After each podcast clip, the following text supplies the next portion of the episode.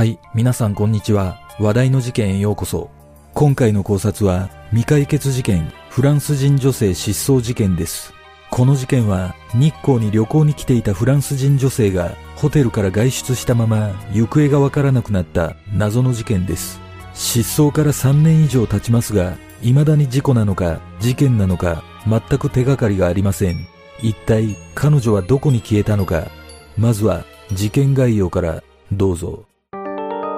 事件概要。2018年7月29日午前10時頃、栃木県日光市を観光で訪れていたフランス人の女性ティフェンヌ・ベロンさん当時36歳が宿泊先のホテルを出てから行方不明になった。ベロンさんは7月27日の夜に来日し、成田で一泊した後、翌28日、成田空港から東北新幹線などを使って日光に入り、午後4時頃、日光東照宮から歩いて10分ほどの場所にあるホテルに2泊の予定でチェックインしていた。29日午前10時頃、ベロンさんが外出した後、30日のチェックアウト時刻を過ぎても戻ってこなかったため、午前11時頃、ホテルの関係者が警察に届けた。その後、ホテルの部屋を調べると、携帯電話は持って出かけているものの、キャリーバッグやパスポートなどが残されており、観光に行く予定の場所を記したメモが発見されているが、行方につながる手がかりなどはなく、携帯電話の位置情報は午前中にホテル周辺で止まっていた。また、ベロンさんは転換の持病があり、薬がなければ生活が困難なため、自ら失踪する可能性は極めて低いと見られている。栃木県警は事件と事故の両面から捜査を行い、現場周辺を徹底的に捜索したが見つからず、ベロンさんの顔写真などを公開して情報提供を求めた。しかし、未だ有力な手がかりは得られておらず、失踪から3年が過ぎた現在も未解決のままとなっている。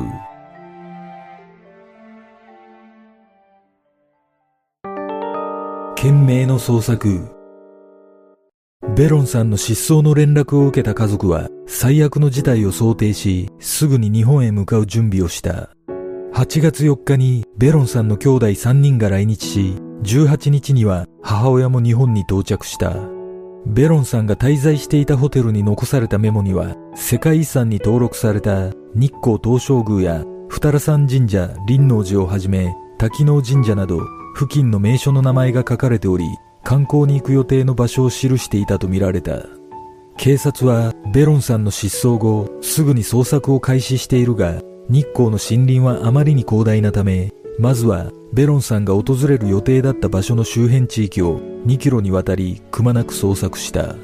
さらに警察は日光の神社仏閣周辺にある41台の防犯カメラの何千時間もの記録を確認し、近隣住民への聞き取り調査も数回行い、宅配業者や郵便局員など、その地域で頻繁に業務を行う会社の従業員にも取り調べを行ったが、いずれも失踪の手がかりは得られなかった。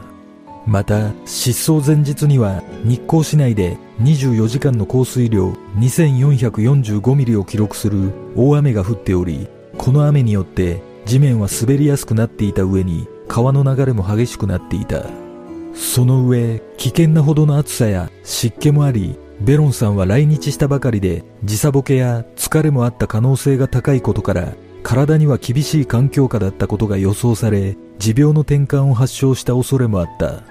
そのため、誤って川に落ちたとすれば、そのままダムや下流へと流されていき、最悪の場合、およそ400キロも下流の海にまで到達した可能性もあるため、警察はこれを踏まえて下流域をヘリコプターでも捜索したが、全く手がかりは見つからなかった。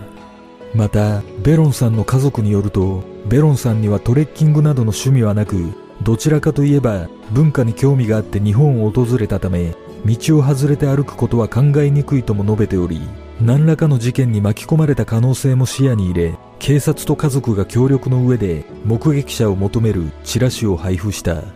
その結果、80件ほどの情報が寄せられ、そのうちの一つに失踪当日に欧米人を目撃したとの情報があったため、それに基づき、警察と救助隊60人が捜索犬を伴い捜索し、さらにドローンやヘリコプターでも捜索したがこの捜索活動でも何も収穫はなかった。その他家族の依頼によりフランスの民間救助会社も捜索に参加したがベロンさんの所持品さえ発見することはできなかった。その後も現在に至るまで栃木県警は日光市内を流れるダイヤ川の河川敷の茂みに加え水中にはダイバーを投入し上空からはヘリコプターでも捜索するなど大規模な捜索活動を6回ほど行っているがベロンさんの行方につながる手がかりは得られていない。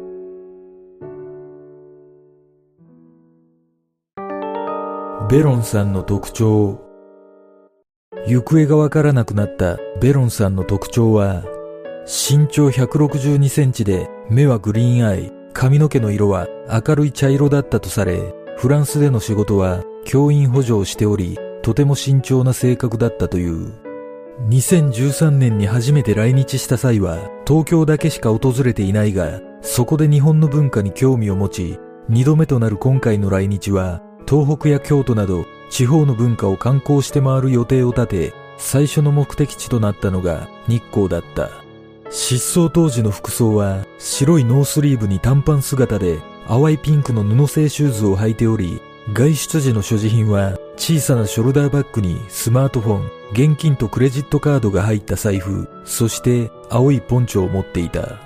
ホテルの部屋にはパスポートと着替えなどが入ったキャリーバッグが残されており、特に疑問だったことはベロンさんの持病と対処法を知らせる日本語のメモが残されているということだった。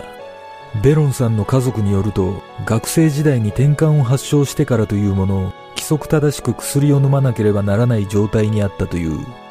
ベロンさんは1年に一度は痙攣の発作を起こしており、短い発作は頻繁に起こすようにもなっていたとされ、そんな状態の中、ベロンさんが思いつきで失踪するなど想像できないとも家族は語っている。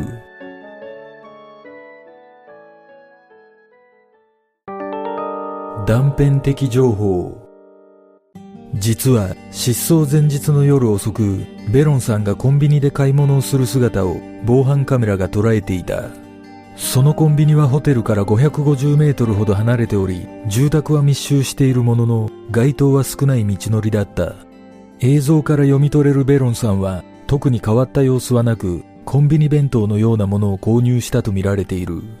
しかし、公開されている防犯カメラ映像はこれだけとなっており、失踪当日の映像に関しては公開されていないため、警察が41台ものカメラを調べた結果、どのカメラにも映っていなかった可能性が指摘されている。また、ベロンさんは失踪当日の朝食時、同じホテルに宿泊していたフランス人カップルとドイツ人カップルの4人と会話を交わしており、その日の訪問予定として中禅寺湖や東照宮を挙げていたとの報道があるが別の報道では関満ヶ淵に行くと言っていたという情報もあるため信憑性は疑問視されている。そしてこの時の朝食を撮るベロンさんの写真が報道で使用されているが誰が撮ったものなのかは明らかになっていない。その後ホテルのロビーでベロンさんが軽装のままショルダーバッグを持った姿をホテルのオーナーが見たというのが最後の目撃情報となっている。またベロンさんの失踪後日光市の山林などから白骨化した身元不明の遺体が2体発見されているがいずれもベロンさんでないことが確認されている。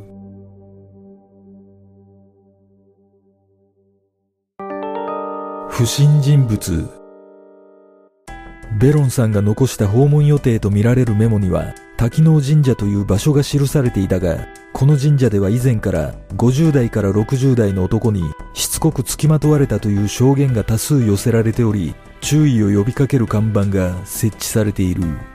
ある女性のブログには2016年の年末に滝能神社を訪れた際、ボランティアで案内をしているという50代から60代の小柄なおじさんに遭遇し、フレンドリーに話しかけてきて、適当に相槌を打って話を聞いていたが、どうしても案内したい場所があるから、おじさんの車で行かない、1分で着くから、と誘われたと言い、結局、車には乗らなかったものの、実はあまり思い出したくもないくらいに付きまとわれ、嫌な思いもしたとも綴られている。また、別の女性のブログでも3年ほど前に女同士で滝能神社へ来た時、案内おじさんと出くわし、案内しながら勝手についてきて、ここから車でちょっと行ったところに綺麗な場所があるから自分の車についてきてみたいなことを言われ怪しすぎるので断ったと綴られていた。この他にも似たような体験をしたブログが複数存在し、この不審な男が乗っていたとされる青い車に注目が集まった。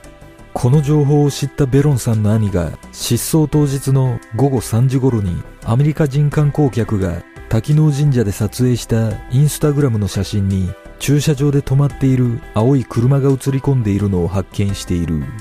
さらに不可解なことに日光市内には至る所にベロンさんの情報を求めるポスターが貼られているがなぜか滝能神社内の2カ所だけが破られているため失踪に関与した人物による仕業ではないかと指摘する声もある。もちろん警察もこれらの情報は把握し捜査を行っていると思われるが失踪から3年が過ぎた現在も動きがないことからこれらは無関係だった可能性が高いのではないかとの見方が強い。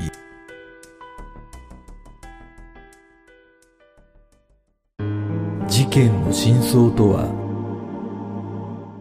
この事件は未だに事故なのか事件なのか絞り込めておらず公表されている情報は断片的なものが多く捜査は難航していることが伺える。失踪時の天候やベロンさんの持病などから足を滑らせ川に流されたという事故の見方も多いが一方で流されてもあの辺りの川は柵があるため引っかかるはずだと事故を否定する声もある。当初警察はこれほど捜査が長引くとは考えておらず次第に緊張感と苛立ちが増していったとされその上国際的な事件であることから栃木県警は異例な注目を集めることとなった。ベロンさんの家族は転換の持病によって一国を争う中捜査が進まないことに苛立ちを覚えフランス大統領に対し娘の捜査に全ての手段が使われていないと主張する公開書簡を書いたことから外交問題にまで発展した。後にこの件に関しては現場捜査に同行したフランス人の立ち会い人がこのような事件ではフランスの警察も日本の警察と同じように捜査するだろうと結論付けている。このような事例は他にもあり2007年に日本で殺害されたイギリス人女性の事件に関する本を書いたジャーナリストは日本の警察について日本ではほぼ犯罪が起こらないため日本の警察には複雑な犯罪を扱った経験がほとんどなくそれを把握する能力にも欠けている。彼らは非常に厳格で官僚的で何かを変えたり改善したりすることはない。それをするだけの独立性を与えられていないからだと警察組織を批判している。栃木県警はこれらの批判も理解した上で捜査を行っているが自分たちの取り組みを外国人がきちんと理解していないと感じているとも述べベロンさんの家族に対しては十分な捜査の説明をしているとも語っている。果たしてベロンさんは一体どこに消えたのか事件に巻き込まれた可能性はあるのかこの事件の真相とは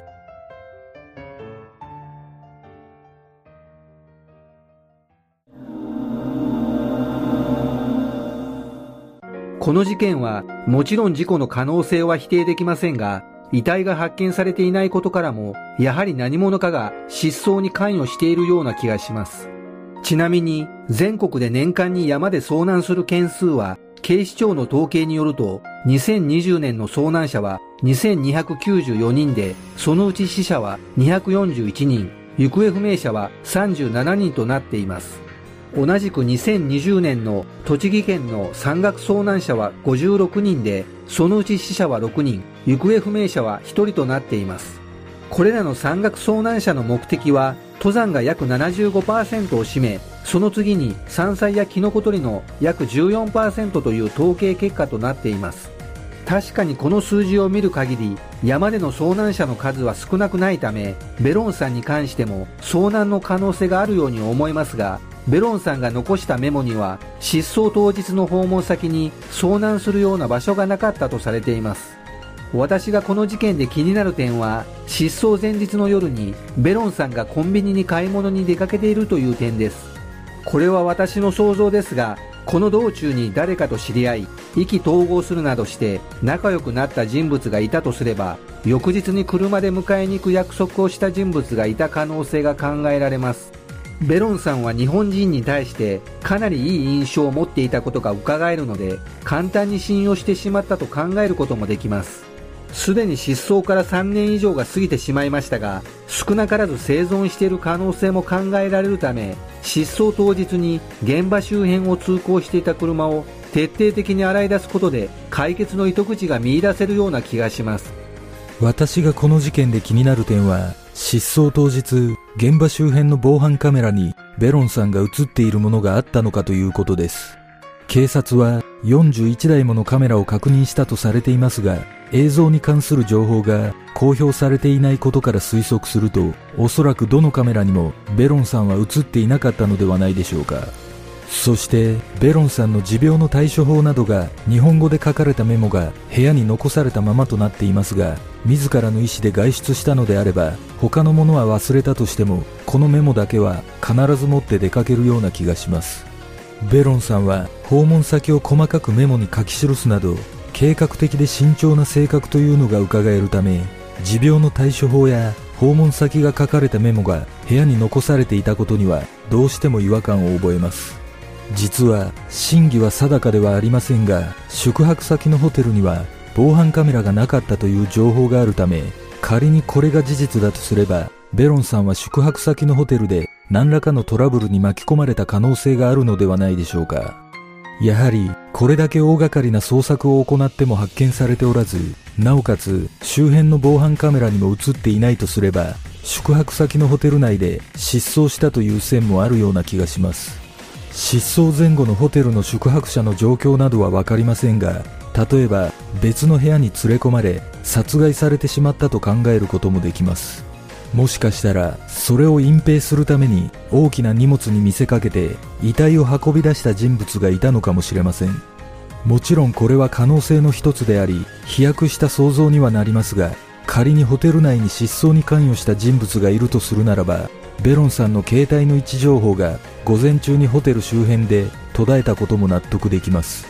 警察ももちろん当時の宿泊者名簿などから捜査を行っているとは思いますがすでに出国しているような人物が関与していたとすれば真相に近づくことはかなり難しいかもしれません。皆さんはどんな考察をするでしょうか？